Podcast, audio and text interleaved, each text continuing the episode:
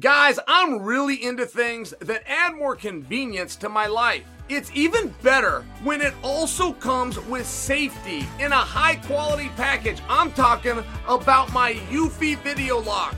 I'm still loving this thing. I love this thing so much that I'd like to invest in the company. I am so impressed with this product that I'm willing to back it. And if anyone out there knows how I can do it, please reach out. You got to check it out for yourself. I'll probably do a quick social post, but for now, just search Eufy Video Lock. Do it online. It's a 3 in 1 smart lock, 2K camera with an audio and doorbell. It's easy to install. It has fingerprint recognition, so I don't even have to remember a code. I can control it all in an app, which again, the convenience is such a big plus for me. We are always on the go, and being able to monitor our home on the road is such a nice option. Not only that, I don't have to rush to the door if the doorbell rings. I can either open the door or ignore whoever's at the door by vetting them through the app. There is no monthly fees for security video storage. The battery is rechargeable, and each charge lasts about four months. This Eufy lock is fantastic and I highly recommend it. Search Eufy Video Lock online. That's Eufy, E U F Y Video Lock, or visit eufyofficial.com backslash video lock to see how you can gain complete control of your front door. After years of fine print contracts and getting ripped off by overpriced wireless providers, if we've learned anything, guys, it's that there's always a catch. So when I heard that for a limited time, all Mint Mobile wireless plans are 15 bucks a month when you purchase a 3-month plan, I thought, what's the catch? But after talking to them, it all made sense. There isn't one. Mint Mobile's secret sauce is that they sell wireless service online. They cut out the cost of retail stores and pass those sweet savings directly on to you. I haven't skipped a beat using Mint Mobile services. I have a great service even when I'm traveling for over less than 70% of what I was paying before. Listen to Uncle Chael and say bye bye to your overpriced wireless plans, jaw dropping monthly bills, and unexpected overages. Mint Mobile is here to rescue you with premium wireless plans starting at 15 bucks a month. All plans come with high-speed data and unlimited talk and text delivered on the nation's largest 5G network. Use your own phone with any Mint Mobile plan and bring your phone number along with all your existing contacts. Ditch overpriced wireless with Mint Mobile's limited time deal and get 3 months of premium wireless service for 15 bucks a month. To get this new customer offer and your new 3-month unlimited wireless plan for just 15 bucks a month, go to mintmobile.com slash chael. That's mintmobile.com slash chael. Cut your wireless bill to 15 bucks a month at mintmobile.com slash chael. $45 upfront payment required. That's equivalent to $15 a month. New customers on first three-month plan only. Speed slower above 40 gigabytes on unlimited plan. Additional taxes, fees, and restrictions apply. See Mint Mobile for details.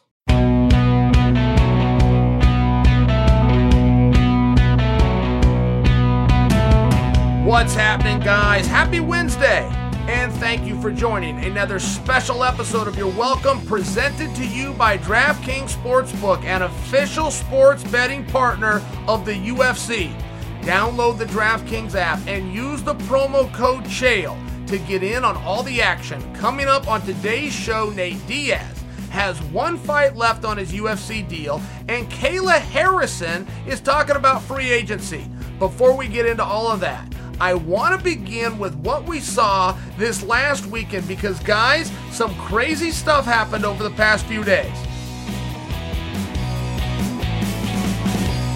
You will fully be able to relate with me. How fun is it anytime you're giving predictions and you get one right and you got to say, I told you so, at anything?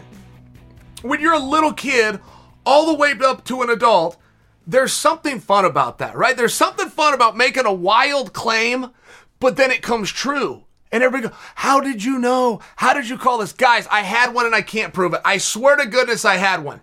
The world's worst predictor, I had one last week. I made you guys right here. I, I was getting ready to roll it out to you guys, but news changed prior to me flipping it around. I only need like 30 or 45 minutes. I still got beat. But I came to you right when they moved the weight class of Vettori, Paulo Costa to 195 pounds. And I told you guys that won't happen. Now, this is coming from me, and that really matters because on Monday of last week on ESPN, I told George this fight is not going to happen at 185 pounds. George asked me about the fight. He wanted an X's and O's. Likely he wanted a breakdown. And all I said is, George, we may not even get this fight because Paulo Costa is not going to make 185. Two days later, the weight reveals I was right and it gets changed to 195. Now, I made you a whole video. I said what, what my problems were with that. My problem is that's not a weight class, for one that if you're going to go sit down and you're going to redo a whole thing of paperwork, make it a weight class of 205. And moreover, he's not going to make 195. Right? You have a guy who gave his word to make 185. Now you're going to take his word on it. Like, there's no story there. You guys might remember Tito just went through this. Tito was supposed to make a weight class for Anderson Silva. He comes out to the media and says, "I'm not making that weight, but I will make." And he changed meaningfully. I mean, I think he put nine or eight or nine pounds on it, and then he, but he didn't make that one either. He didn't make what he agreed to make. Then he didn't make what he agreed to make, and then he made some other weight. But it really wasn't a story. Because when a liar lies to you a second time about the same subject, I mean, who's the fool, him or you? So I made you this whole video. And guys, within within a half hour, that weight class was out and was back up to 205. So I had this told you so moment, but if you guys will re go back, okay? When Paulo Costa or anybody doesn't make weight, you have to ask yourself, as the viewer, why? And you automatically will default to something negative as it pertains to discipline, where it was the discipline to not eat X food or it was the discipline to not get in and work out X amount. But if you put on your critical thinking hat, there's no other conclusion that you can come to other than lack of discipline and a question on in what area, and maybe multiple. So I think that we all assumed going into that fight that Paulo Costa was going to get tired, that he would not have the conditioning. And when you look like Paulo Costa, generally, right, when you got those big muscles, right, everything in life's a trade. And if you got big, beautiful muscles, you don't have cardio. If you have cardio, you usually can't go do 300 pounds on the bench press. It's just a trade. So we guessed, but Paulo Costa in no fight has ever shown fatigue. And I know he was exhausted in the Yoel Romero fight. I'm saying shown fatigue, where you see him slowing down, you see him giving minutes away, trying to beat the clock instead of the opponent. All sorts of strategies that you can do to hang on in those situations. Paulo's never done them. So I never felt that we had any evidence that Paulo's the guy that's going to get tired, but I think we did have a belief going into this he would, he didn't. That fight was awesome. That fight was absolutely awesome, and it was not the wrestler versus striker that some people tried to bill it. Marvin Vettori did have the upper hand in wrestling, but it was one time and it was in one round. I mean, that was a fisticuffs battle where Marvin showed just how damn tough he is. And Paulo Costa did the same thing, but they both held up. It was an absolute war. Now, you can never have one of these great classic fights, right? Unless you have the ingredient that nobody wants to admit we all enjoy, which is controversy. So, Paulo Costa poked Marvin in the eye. No debate. There is no controversy. That happened and the referee gets to decide how he's going to deal with it. That is a judgment call within the moment. The referee decided to deduct a point. This was disputed. I saw people come out and dispute that official because they themselves have done similar and not been cautioned, or they themselves had it happen to them and that no point was taken, or they themselves witnessed somebody else do a worse eye poke and not have that reaction. That rule says you can take a point away. And thinking that you've seen an egregious foul that then the referee did not go within the confines of the set forth commission's rules and interpret that accurately at, and you're going to use that that somebody else along the way missed it and therefore this referee was all supposed to look the other way i don't understand that argument You can lose a point for poking somebody in the eye. Okay, what happened here? He poked him in the eye. Do we dispute that? No, we don't. Everybody admits it, including Paulo Filho, uh, Paulo Costa himself. Yes. Okay, we are aware that you can take a point for that, correct? It's open to interpretation and judgment of the referee in the moment. Do we all agree? Okay, well, the ref took a point. What are we talking about? What in the hell are we possibly talking about? Unless you were to come in and make the claim that the referee saw it wrong and it simply didn't happen, there's nothing to discuss. There is all sorts of rules in this sport that never get enforced. All sorts of them. And I've brought you guys this a number of times over the years, but to crawl up on the cage after a contest in celebration or for any other reason is a 10% fine. It's a big deal. The commission is to keep the action here and keep the audience out here, right? You'll remember Khabib and Conor just by example. The commission failed to secure that area. But reasonably, we'd never seen anything like that happen before. There's also been a couple of stories where athletes have crawled up on that cage, jumped down, injured themselves or others. There was a Bellator fight. There was a Bellator. I'm trying to think of who it was. I can see him in my head if I can produce the name, and you guys would know the name.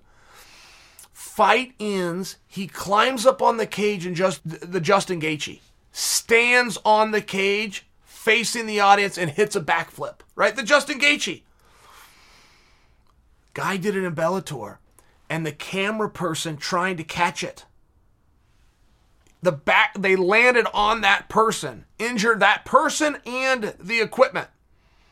So when I bring to you that it's a big deal, whether you like that or not, it is a rule, but there's very few commissions that will call it. Most commissions say, hey, just get down. Just come on down. You can't do that. Well, you want to stop it from happening? You believe in the rule that you set forth? Find the guy. There's only there's only a few things we can't do in this sport. It's pretty wide open. So if you violate any rule, in my own opinion, I'm not a prude on rules. I just acknowledge there's only so many. If we're not going to call them, what in the hell are they here for? So in the Paulo Costa situation, poked the guy in the eye, referee made a decision, exactly what the rules say, cost a point. Paulo Costa ended up losing that fight by two points. And I bring that up because so many people, it's like they're not doing the math and they think it was one point, and they think it was a draw, they think it was going to favor Paulo, and it went to Vettori because of the point. It was two points. It was a two point spread, unanimous, straight across the board. What are you talking about? Help me out on that. What the hell are you talking about?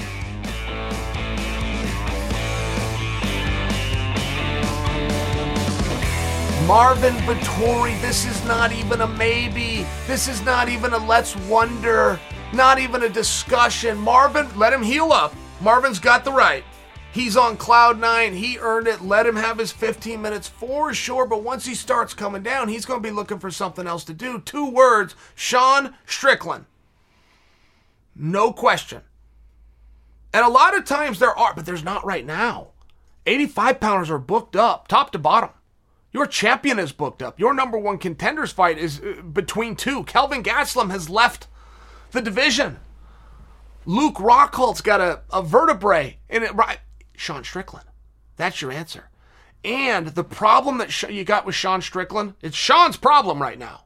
Nobody wants to fight him. These guys are scared to death of him. Marvin Vettori will take that fight today. I don't mean that he'd walk in the cage and could do it today. He will agree to that fight today. I don't know that you could even say that about anybody. Nobody wants to fight Sean Strickland. In all fairness, nobody wants to fight Marvin Vettori. And not to mention, if those two teamed up, I believe they could steal the imagination of the organization and you, the audience, as the number one contenders fight. And that's a problem. That's a big problem for Derek Brunson. That's a big problem for Jared Cannonier. I think that those two could steal the imagination and the thunder away. And the only thing that they've got against them is a little bit of politics, which is how do you put Marvin Vettori in a number one contenders fight? Is Adesanya still the champ? And then you try to run him out there for part three. It's tough. It's tough. It can be done. But the idea of Sean versus Marvin, not to mention, this is how Daniel Cormier explained it. And I like this explanation. Daniel made a video and he said that Vettori did a face turn. Now, that's a pro wrestling expression. That's a vernacular from the world of wrestling. You have a face, short for baby face. You have a heel. The baby face is the good guy, the heel is the bad guy. And when Daniel talks about the turn, okay, you have the guy everybody hates, and then he does a turn and everybody loves him. And Vettori is rough, right? I take Marvin or I'll leave Marvin. Angry Marvin? Amongst my favorite characters on television right now, amongst my favorite characters in sport, not just this one. So when you get angry Marvin that's getting in dust ups at, at hotels, who's pissed off about everything all the time, and then he goes out and pulls a badass move like he did last week, which was to not only agree to change weights, to change it twice against Paulo Costa. People used to call Paulo the Terminator. You could talk about the scariest guys in MMA. It is unanimously Francis Ngannou for that word, for scary. It's followed by Paulo Costa. A picture's worth a thousand words. The guy looks like he's carved out of stone. He hits with bricks on his hands. He never gets fatigued. He's got a black belt in jiu-jitsu. He had all but a perfect record uh, aside from Izzy Adesanya. I mean, there's just things about him that are flat intimidating. Marvin dealt with all of that no problem. Went into the uh, the favorite. Changed weights, never said a word. Changed weights a second time, never used as an excuse. Fought 25 minutes, got fouled. I mean, gets poked in the eye. Guys quit fights for getting poked in the eye. I have never seen a guy, I'll go as far as to tell you this. I have never seen a guy in practice I was in practice room since I was nine years old. I have never seen a guy in practice get poked in the eye and finish practice. And I'm surrounded by tough guys. But it is that bothersome. It is so bothersome. I'm out. I got to sit out. You're blinking, you can't see, your eyes, well, ah, you got to get some ice on it. I have never seen a guy get poked in practice and finish the practice. Now, I couldn't tell you a fight in MMA where a guy got poked and quit. If it's happened, I, I can't think of it off the top of my head. I realize that Marvin's not the only tough guy that pushes through. I'm just sharing with you for anybody that deals with that. I have never, in all my years of practice, seen a guy get a low blow, oh, where he needs a minute, get a low blow, and finish that round. 30 plus years in the practice room. I have never seen anybody be poked in the eye and finish the day. I've never seen anybody hit with a low blow and get up and finish that round. It's very unique to MMA and live competition. And my only point here to prove for you, and while Marvin wasn't the first and he won't be the last, it's a hard thing to do. All I'm attempting to prove, it's a hard thing to do. He got up and did it anyway. Everybody loves him. Everybody loves Marvin which only adds to putting him with one of the few heels we got left Sean Strickland. So that is what I think about Marvin Vettori and his future. And coming up next, I'll tell you what might be in the cards for Paulo Costa. But before that, a quick word about today's presenting sponsor, DraftKings. UFC 267 action is live in Abu Dhabi this Saturday afternoon, and DraftKings Sportsbook, the official betting partner of UFC, has a knockout offer for the light heavyweight title bout. New customers can bet just $5 on either fighter to win. If they do, $200 in free bets is yours. Will the champion retain his belt or will the veteran from Brazil snatch it from him? Bet just $5 on the UFC 267 main event and win $200 in free bets if your fighter wins. DraftKings is safe, secure, and reliable. Best of all, you can deposit and withdraw your cash whenever you want. Download the DraftKings app right now. Use the promo code CHAEL throw down just $5 on the UFC 267 main event and win $200 in free bets if your fighter gets his hand raised. That's code CHAEL this Saturday at DraftKings Sportsbook, official sports betting partner of UFC. Must be 21 or older. New Jersey, Indiana, and Pennsylvania only. New customers only. Minimum $5 deposit and $1 wager required. One per customer. Restrictions apply. See DraftKings.com slash sportsbook for details. Gambling problem? Call 1 800 Gambler. Paulo Costa light heavyweight. I like the sounds of that, guys. Right? But I'm the one that reminded you, or at least came out with a prediction. Turned out, am I right or wrong? Is my prediction now right or is it wrong? When Paulo Costa got done fighting Israel Adesanya, said he won't go back to middleweight. Now, I was, of course, predicting that would be designed, that Paulo Costa and his team would come out and announce we're going to light heavyweight, fresh coat of paint, brand new path, back to the throne. But am I still right? Paulo Costa has not returned to middleweight. He went to light heavyweight exactly as I said, and he's not going to return to middleweight. And, and Paulo Costa was pushing back on that a little bit, saying, "No, no, middleweight's my division." No, it's not. It's not. We've proven that. Don't make don't make the same mistake twice. He not only failed to make 185 pounds, he failed to make 195 pounds. And that's it just means he's a light heavyweight. Let's not kick Paulo Costa. He did a wonderful performance and he also went five full rounds, which means he's championship quality. Which means he's main event worthy. Paulo Costa looked great. Absolutely great. I wonder what he would look like if he knew he was going in that division. Wonder if he look what he would look like if he could focus more purely on the training and not the weight cut. Guys that cut weight will really know what I'm alluding to there, but there is so much of your day, so much of your process that is dedicated to beating that scale the day before the match that you take your eye off the ball. You have no choice, it's part of the sport. So, what would happen if Paulo didn't have to do that? What could happen if he could be a little bit happier, be a little bit more comfortable, travel a little bit easier, and have a, a fresh set of guys? I mean, look, 205 pounds is a mess right now. Glover Teixeira is going to fight for the world championship. Glover Teixeira is the rightful number one contender. It's a mess right now. Jon Jones walked away from the division. Dominick Reyes, who uh, beat Jon and lost the decision, says he's not going to fight until last year, next year. Then you got these guys like Rakic, who were straight up killers, but maybe not household names. You have guys like Anthony Smith, who will fight absolutely anybody. I mean, right? You, you want to talk about Lionheart as you're talking about what Paulo Costa is going to do next? I will predict for you, uh, Paulo Costa is going to fight Lionheart. But I don't suggest for you that that's necessarily the right fight to make. The 205 pounders are not going to call Paulo Costa out. They're going to see what I just stated. They're going to see a Terminator who they never once planned for. And one thing the top guys never want to do is see somebody new.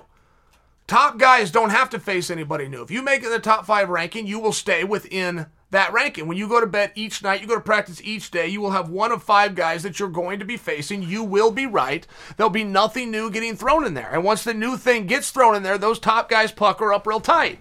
So I bring Anthony Smith for you because even though we're only three days removed, nobody said Paulo Costa's name. Dana White says he's going to the division. Nobody's challenged him. This is a main event guy who recently fought for a world championship. He matters, and no 205 pounders called him out. It's not going to take too long for Sean and Mick to figure out, well, we need a fight for him that matters, and Lionheart will fight anyone. Oh, by the way, Lionheart's a main eventer, and this guy looks like he does pretty good at main events. I mean, right? You just start bringing these guys together by process of elimination, and I'm I, my only elimination here that I'm eliminating is the chickens that won't do the fight. And I found one guy who I happen to know will, and I don't think that's enough. I don't think Lionheart should have to jump on that grenade. In all fairness, Paulo Costa coming in is something that guys, top guys, are going to need and have the right to assess, even if it's one time. They've earned the right, getting their way up into that top five, up in, into that echelon. So when you see some of those resistance and all of this chicken stuff that you get from these fake tough guys in a tough guy business, a little of that frustration is warranted. When you're getting thrown a curveball that you fully acknowledge is coming down the pipe pretty damn fast, and that's what Paulo Costa is. I think Paulo Costa would serve himself very well to get the call out train going. The sooner he does a call out, that will tell us that he now acknowledges he's at 205. And if he plays this game with himself, it's psychological, right? Aspen Ladd is going through it right now. Number three girl in the world just doesn't believe she's a 45 pounder yet. Jon Jones is going through it right now. Top guy in the world doesn't believe he can change weight classes just yet. So you got to get over that piece. And that's very internal and personalized to each athlete, and there's no wrong answer how that goes. We will just be signified as the audience that that psychological hurdle has been conquered by Paulo Costa once Paulo calls out a 205 pounder. It can be anyone. But once he calls them out, that will be us, the audience, getting let behind the curtain that he has settled in and accepted his new division. You guys saw what I saw. You see Paulo Costa not too small, not too weak, not too tight, not too anything. You saw him look great. But until he understands, it's just like Jon Jones, guys. Jon Jones win a world championship, but he's just not there yet. You're going to see it with Aspen too. Ranked number three in the world at 135. She will get a top three ranking quickly at 145 once she understands this is where she belongs. It's one of those things. It's one of those things. And I do think a 205 pounder would also be very well served to start calling out Paulo Costa right now. Show the courage. He's a main event fighter. Do you want that spot? Do you want the main event? Do you want these big matches? I see so many athletes that the answer is yes, but they don't know how to about, go about getting it. The answer really is yes. They really do want to be the top of the card. They don't know about getting it. And if they start doing call outs, they make themselves vulnerable. They start setting themselves up for failure. If you walk to the mound like Babe Ruth and you say where you're going to hit the ball and you get it there, you will be a legend for hundreds of years. If you strike out, you'll look like a bigger fool than the guy that if you just walked out to the mine, spit your tobacco, and took your three swings. It's different. Always put yourself on the hook. People say, I don't want to be on the hook. Yes, you do. Always be on the hook. Live life on the hook. Full pressure, house is on fire. Right now, 205 pounds is being asked a question Who wants Paulo Costa? And if you have the sense that God gave geese, which you don't, uh, uh, none of you will do it. If you have the sense that God gave geese and you weigh 185 pounds, you would be screaming Paulo's name. You would be the one guy calling Paulo Costa out in a division that he can't get to. The fight that you don't want, evident of the fact that none of you cowards called him out ever in the history of Paulo Costa have any of you wimps called him out at 185. But now you wimps don't even have to go do it. You can just get the credit. None of you have done it. None of you will do it. And none of your managers brought this to you. Before you're looking at the man in the mirror and thinking, man, you are one stupid son of a bitch. You're right. You're right, middleweights. You are. You, you have the right to tell the man in the mirror how stupid he is. You're right. But why are you listening to these managers if none of your managers have called you and told you, start calling out Paulo Costa? Oh, I don't want to fight him. I'm really scared of him. He's got big muscles. You're not going to fight him. You're just going to get the headlines about fighting him.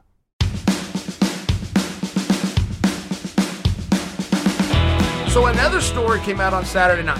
Had something to do with Dana White at the press conference, and it caught my attention. I want to bring it to yours.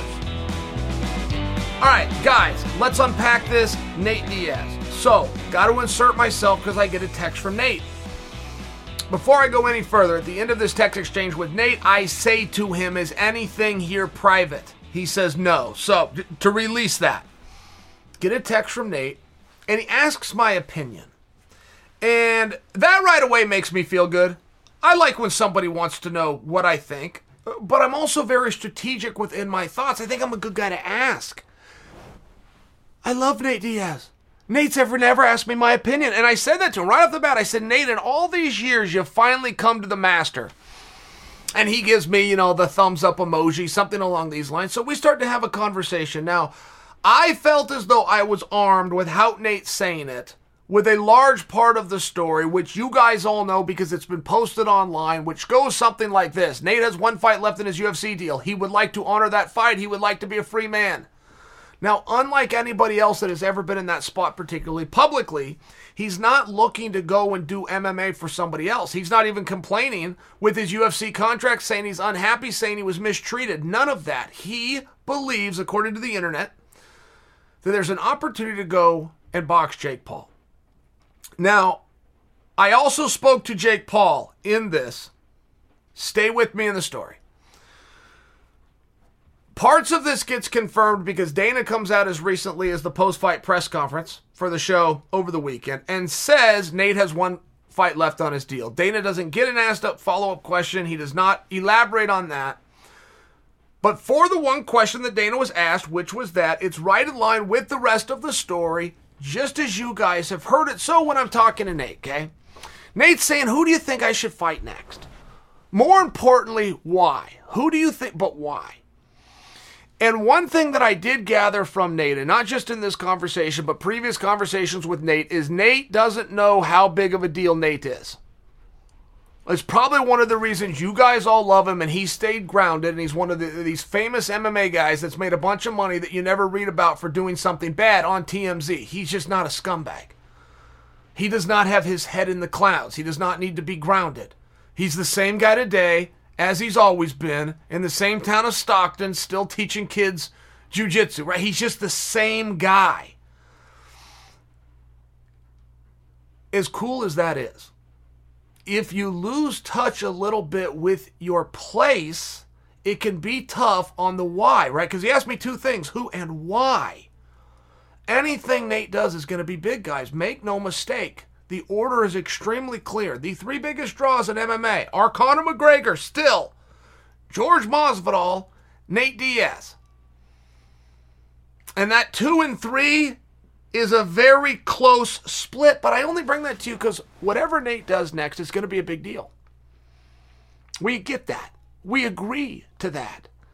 Leon Edwards, by example, that fight made next to no sense for us, the viewer. We're going, wait a minute, Leon's great, but he's not a recognizable name. Nate is this huge star who's going to need a partner. One thing that Nate Diaz and George Masvidal formed was a partnership. They don't get along to this day. That rematch to this day could jump off in a hotel if they pass each other. But they were partners. Nate had something very special, and he extended that to Masvidal, who also did his end of the bargain bringing attention. The presence of The Rock at that fight has been credited to Masvidal, and I have no reason to disagree with that. So Masvidal also brought something. They were partners. I don't feel that Nate had a partnership with Leon. I don't think any of you guys disagree. And I'm only bringing Leon into this using the past as the greatest trajectory to the future because when I'm talking to Nate, he keeps talking about Luque. And I finally said to him, Nate, why do you want to fight Luque? And he said, because of the number next to his name. So now we're in a situation where I'm going, hey, look, that's a tough night out. Luque's a tough night out for anybody. Ask the last seven guys. Seven of those guys, and I, I don't believe five of them made it to the distance. Nate, why do you want to become the number one contender if you're not going to use the contendership? I don't say these things to him, okay? This was all a text message, but I'm thinking that Nate, like any fighter, you want the biggest bang for the littlest effort. Very hard, very hard philosophy to fulfill because this sport is so difficult, but that's still what you're looking to do. The biggest bump you can get for your name and your brand and your market for your paycheck and your ego and your legacy for the least amount of effort. That is not Luque. Why take the risk if we don't want his spot? Luque, I went and looked it up. He's got a beautiful number. It's three. Did you guys know that? Luque's ranked number three in the world. So why do you want that? And I can live with the answer, whatever it was, but this is still the question. If you're just looking to fulfill your contract. So Nate had brought Tony Ferguson's name up. Tony Ferguson checks a lot of boxes. I mean, the nostalgia of that fight alone. And you can really judge that at, say, a weigh in. Weigh ins are free. Anybody can come if you guys have ever attended a weigh in. We got 2,000 seats to fill up. The first 2,000 people, come on in. Have a seat over there. And when you look at how many people will come to that at an off hour like 4 o'clock, on an off day like Friday, it's really remarkable when you can sell out a weigh-in, when you can fill up a weigh-in. Nate Diaz has done that multiple times. I was at the weigh-in he had in Los Angeles when he fought Anthony Pettis. I have never been to a weigh-in like that in my life for the reception that Nate, and only Nate, received. The heavyweight championship of the world was contested. I'm not saying the reception everyone got. I am saying the reception Nate got. They walk out to that ring. I mean, this thing is going to be massive. What happens on the other side? No one knows. we can only begin to guess. But if you're trying to be strategic, you have to try to make these guesses. So now it's my turn to submit a name for Nate. You guys want to know what name I put out there? I think this might surprise you. You ready for this? Paul Felder. Paul Felder checks a lot of boxes. If Nate is going to fight for one big last send off, and we all acknowledge, we all want to see it, and it's going to be a big deal, I don't know that anything needs to be at stake. Egos, legacy, reputation, ranking, contendership. I don't know that it needs to be. It's a very unique spot for the UFC that only puts on meaningful matches. They're going to do what that's fun. And every now and then we get to have fun. It's very rare in the UFC. It's about meaning and purpose. Sometimes we get to have some fun. And I felt as though Paul Felder checked that box. Nobody loses anything. Nobody loses a ranking. Nobody loses esteem. I like the X's and O's. I even like that they're both triathletes. I, I feel as though we could have a whole triathlete angle to this watching these guys prepare, but this is the name that I submit. I'm justifying, in case some of you didn't like that name, I'm justifying where I came from. And I don't know how helpful Nate wants me to be at this point. When he comes to me, I want to be completely helpful. It's the first time he's asked. I want to do it just right. And I can reach Paul Felder. I can reach Dana White. I can make, single handedly, I could make this thing happen if I'm understanding everybody correctly. So Nate says, let me sleep on it. That's where we leave off. Thanks, Chael. I'm going to sleep on it. I wake up the next morning. I get up early every day. I've got a text already waiting for me. It says two words Tony Ferguson. So it's at that point that I go to Nate and say, Is any of this private? And he says no. And I said, All right, I'm going to do my part. My part is to get the word and the story out. But Nate was never overly candid in confirming. He wasn't trying to avoid this. I don't think, I don't know that I asked my question to him directly enough in a text. He was never overly helpful in confirming the rumors to be true that he would like to exhaust this contract so that he can go and fight Jake Paul. So that when I told you I talked to Jake Paul, I went to Jake. Here's what I think.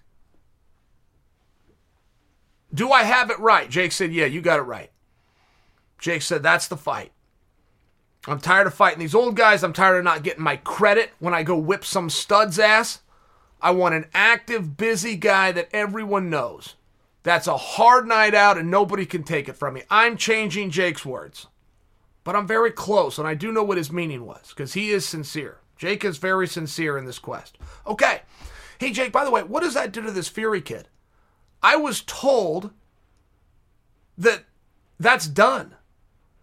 And Jake said, first off, I would pay him to sit aside, and secondly, it's not done. All Fury has done is price himself out of this match. I'm looking to move on. And if you're asking me for a straight shot, if I had a chance at Nate and I would do it, yes, it would be Nate. Okay. There's a story. I don't think I shared anything with you guys that was new. I've confirmed things you've heard and beliefs that you've had because of the things that you've heard. I don't believe I revealed anything new. None of that can just happen, guys. None of it. There's another arm, there's a mechanism. If we're all in agreement and Dana confirmed that the Nate owes one more, when is that one going to be given? If Nate and Jake want their way, it would be given tonight. Done and free. We can book this, move on, and go into our piece of business together. Is that going to work for the other side? The other side has a guy.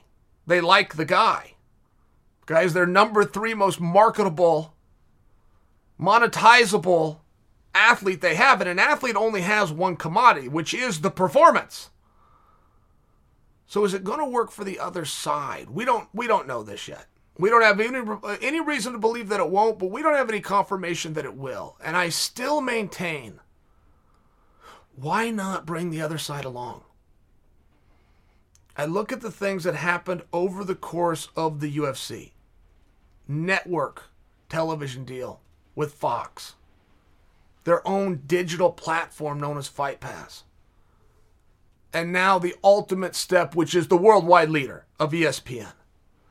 But I never saw Dana leave anybody else behind. I never saw Dana try to carve somebody else out. And at the same time as one of these broadcast deals uh, took place, Dana had absorbed the WEC, he'd absorbed Strikeforce, and he absorbed Pride. So he has a whole new set of athletes that were big, monetizable, recognized, highly ranked names. He took his own guys that had already been there, had already done some heavy lifting, and already set the table, or at least helped, and he brought them when he elevated. And it just makes me wonder why aren't we trying to bring, right? The worst kept secret in combat is that Dana White likes boxing. That is the single worst kept secret that Dana would like to do something with boxing. It seems as though there should at least be the conversation of do I need to exhaust my contract and fulfill my obligation to you? Not attempting to hide what it is I would like to do, or c- can we do this together? I owe you one, but the time is now for this other thing. Is my word good? I've been here 10 years. Is my word good? Because if you let me do this other thing, I'll come back and do this one for you. And we could even go do this together. I just feel if that conversation doesn't happen, even if it falls on its face, if it does not happen, it will bother me. On an ethical level, that'll bother me. But I would also wonder why not? Why wouldn't have that happened? I'm going to leave it at that. More to be told. Very confident in predicting for you guys, Tony Ferguson accepts the challenge of Nate Diaz. Very confident. I speak with Tony regularly. I didn't even ask him. I know the answer to that, and so do you guys. The answer is yes. But when could that get done? Tony's got to go up to 170 pounds. There's some moving parts, hard fight, lot on it. Likely to be three rounds unless they make the Diaz Leon exception and go to five. I feel that it will be reserved for a pay per view card. Two guys who are masters of jiu-jitsu, and that's a very important world to them. When you get one jiu-jitsu ace and he puts it on the line against another, like the sensitivity in failure in that world is nothing like we relate to in MMA. Or even boxing or even amateur wrestling or judo, I taekwondo or any other form of combat. It's ve- it's a very unique intrinsic risk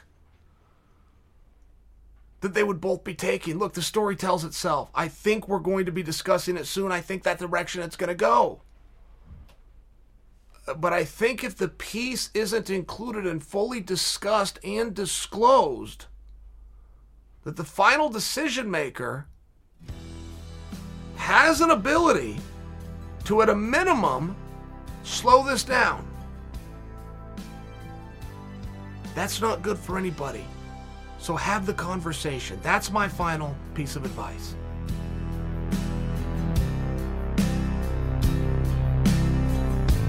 Well, speaking of fighters who might be looking at free agency soon, let's talk about one of MMA's biggest stars and where she might be headed next if she leaves the PFL. Things are interesting for Kayla Harrison. I've disclosed to you guys a number of times, I'll do it once or more. I'm a fan. I'm a Kayla defender. I'm a fan. If you hear the way I talk about her, you'll think we were friends. In truth, I've never met her. I've never even been in the same room with her. I just really appreciate what she did for the country in her Olympic career. That means something to me.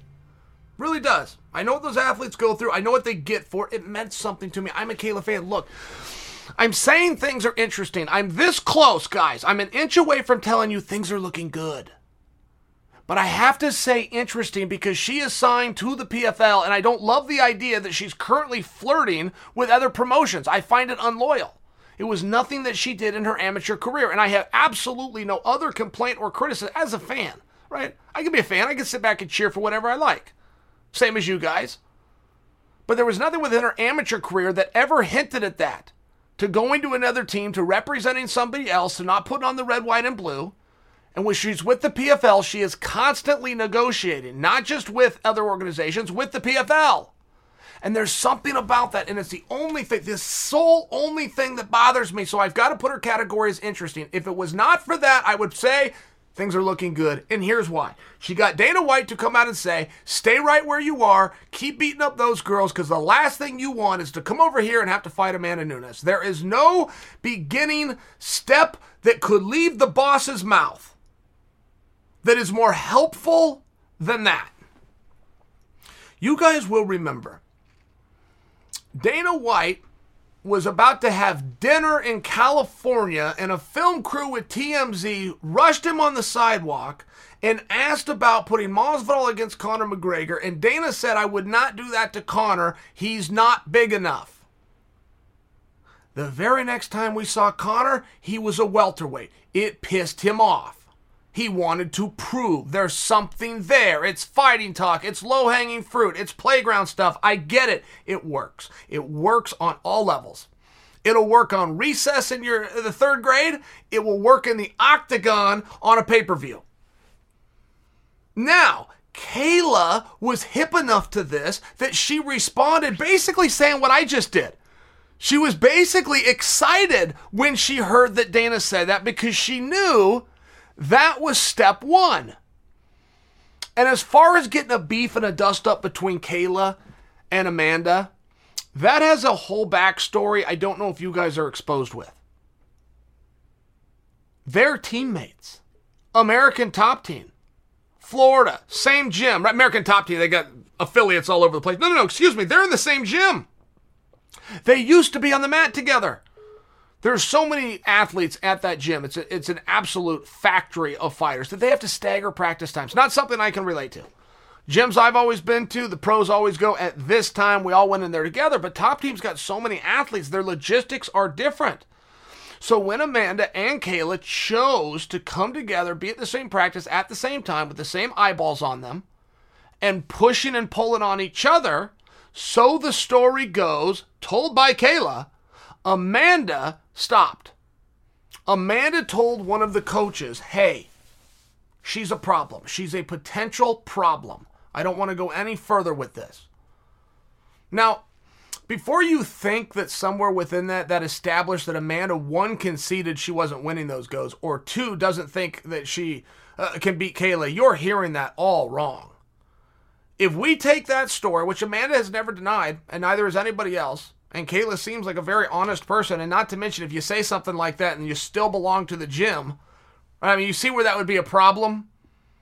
So let's take this at its word, even though we can't prove it. Let's take it at its word. We have a piece of evidence. We have a statement by Kayla.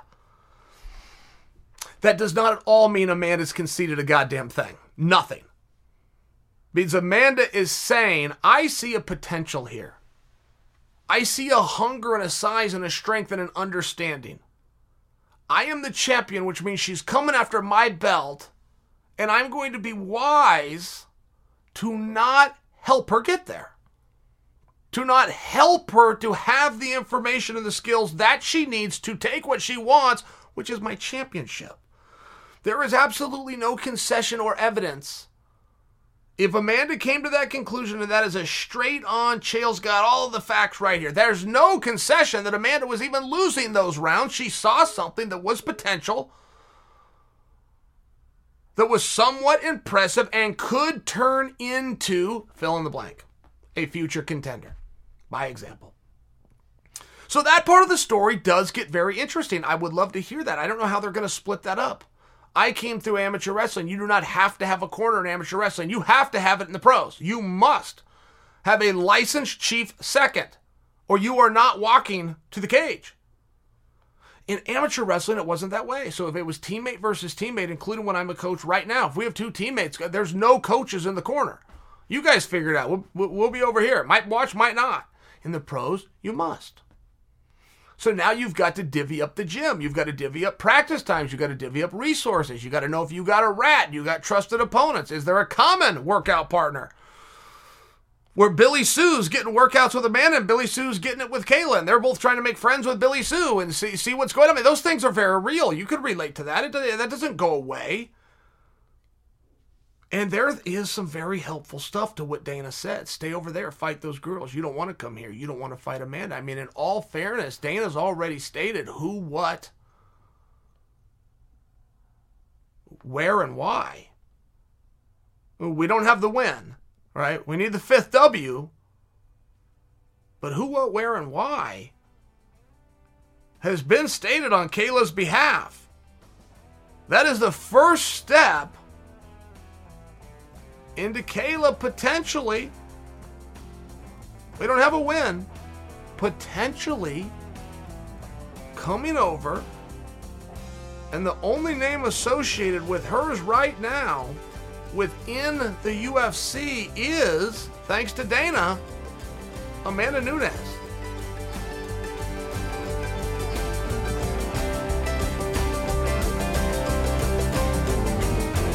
So UFC 267 is just a few days away, and I can't wait for the 205 title fight between Jan Blachowicz and Glover Teixeira. To close out today's show, let's talk about that fight and one guy who will be watching it extra closely.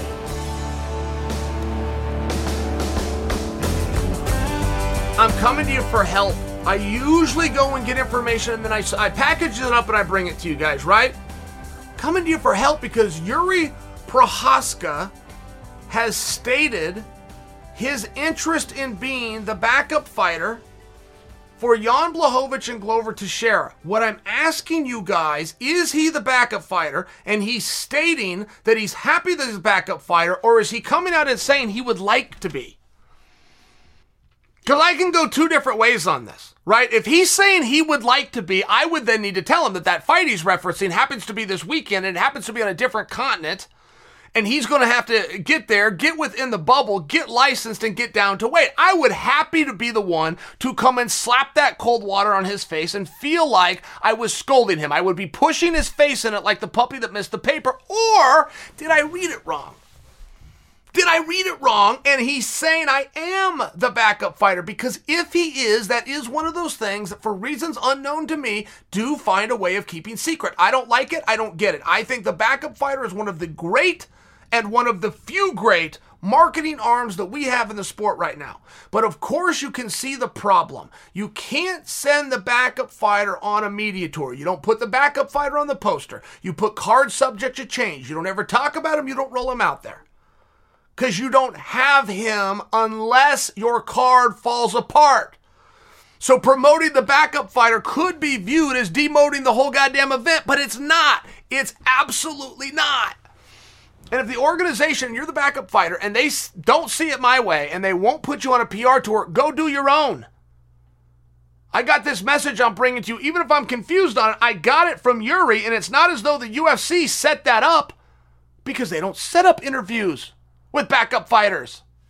He should be driving that home. Ask Michael Chandler how being a backup fighter worked out for him. Ask Kamaru Usman, the pound for pound king right now, how being a backup fighter one night worked out for him. It is a fantastic arm. It puts you in front of everybody else. You're not only raising your hand and saying, I'm willing to do it. Uh, I'm banging my chest. Look at me. I'm a tough guy on Twitter. Man, you're sucking it up. You're doing the camp. You're going out there. You get very little participation, and you will step in on a moment's notice against one of two guys. There is no way to do a proper preparation and training camp for it. So the guys that agree, it's amazing. And we all see it. We love guys like this. But we also love when we can prove who they are. When we can identify them as clearly as, say, Dan Hooker. Dan Hooker, who agreed to fight the guy that nobody else would fight, which is the only reason Hooker even got offered it. Hooker's got money. Hooker's got something to do. Go home. Hooker's got the right to bask in the glow and lay low a little bit. Hooker never would have been caught for turning that fight down, ever. He would have gone to the grave. That was a private phone call that nobody was going to pressure him because nobody thought he would say yes anyway, considering nobody else said yes, and Hooker just got out of the cage. But he didn't say no, he said yes, and now we know, we the audience know, and we love it. We're owed this kind of information. So if Yuri, in fact, got himself licensed, went through a training camp, is willing on a the worst case scenario, which he's only going to know the day before, literally one day before, he will not get a single workout. He will sit in a room with his coach and go over the strategy for an opponent that at this point is down to two. Nobody will do this. That's a broad stroke, no Bori. There are Kamaru Usmans out there. There are Michael Chandlers out there. There are Yuri Prochazkas out there. But we, the audience, deserve to have that identified for us. It is the single greatest marketing tool in the sport right now, in my opinion. The great vehicle to break in the Dana White Contender Series, The Ultimate Fighter. Being ready on short notice. Those are your three number way, one ways in. Your number one way to the top to not only a main event but to a world title fight is to be the backup fighter. But you, it's it's a tree falls in the woods, guys. But tree falls in the woods and nobody hears it, doesn't make a sound. It's the same situation. Yuri deserves this message to be out. And if I got it wrong and I get to tease him and he said he wants to be a backup fighter on a fight that's going to take place in four days and he doesn't even know it's taking place, I will put him in the same category as Sandhagen and I will take pleasure in doing it. I don't think that's what we have. I believe Yuri Prochazka is the backup fighter. And if he is, he is owed his credit as a legit tough guy, which in this sport, there are very few.